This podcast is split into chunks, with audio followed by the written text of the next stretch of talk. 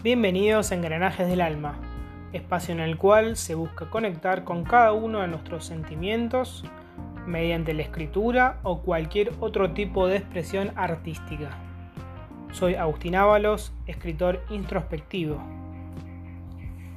Y en mis podcasts encontrarás entrevistas a escritores, lectores, artistas, lecturas varias reflexiones sobre tópicos a definir y más.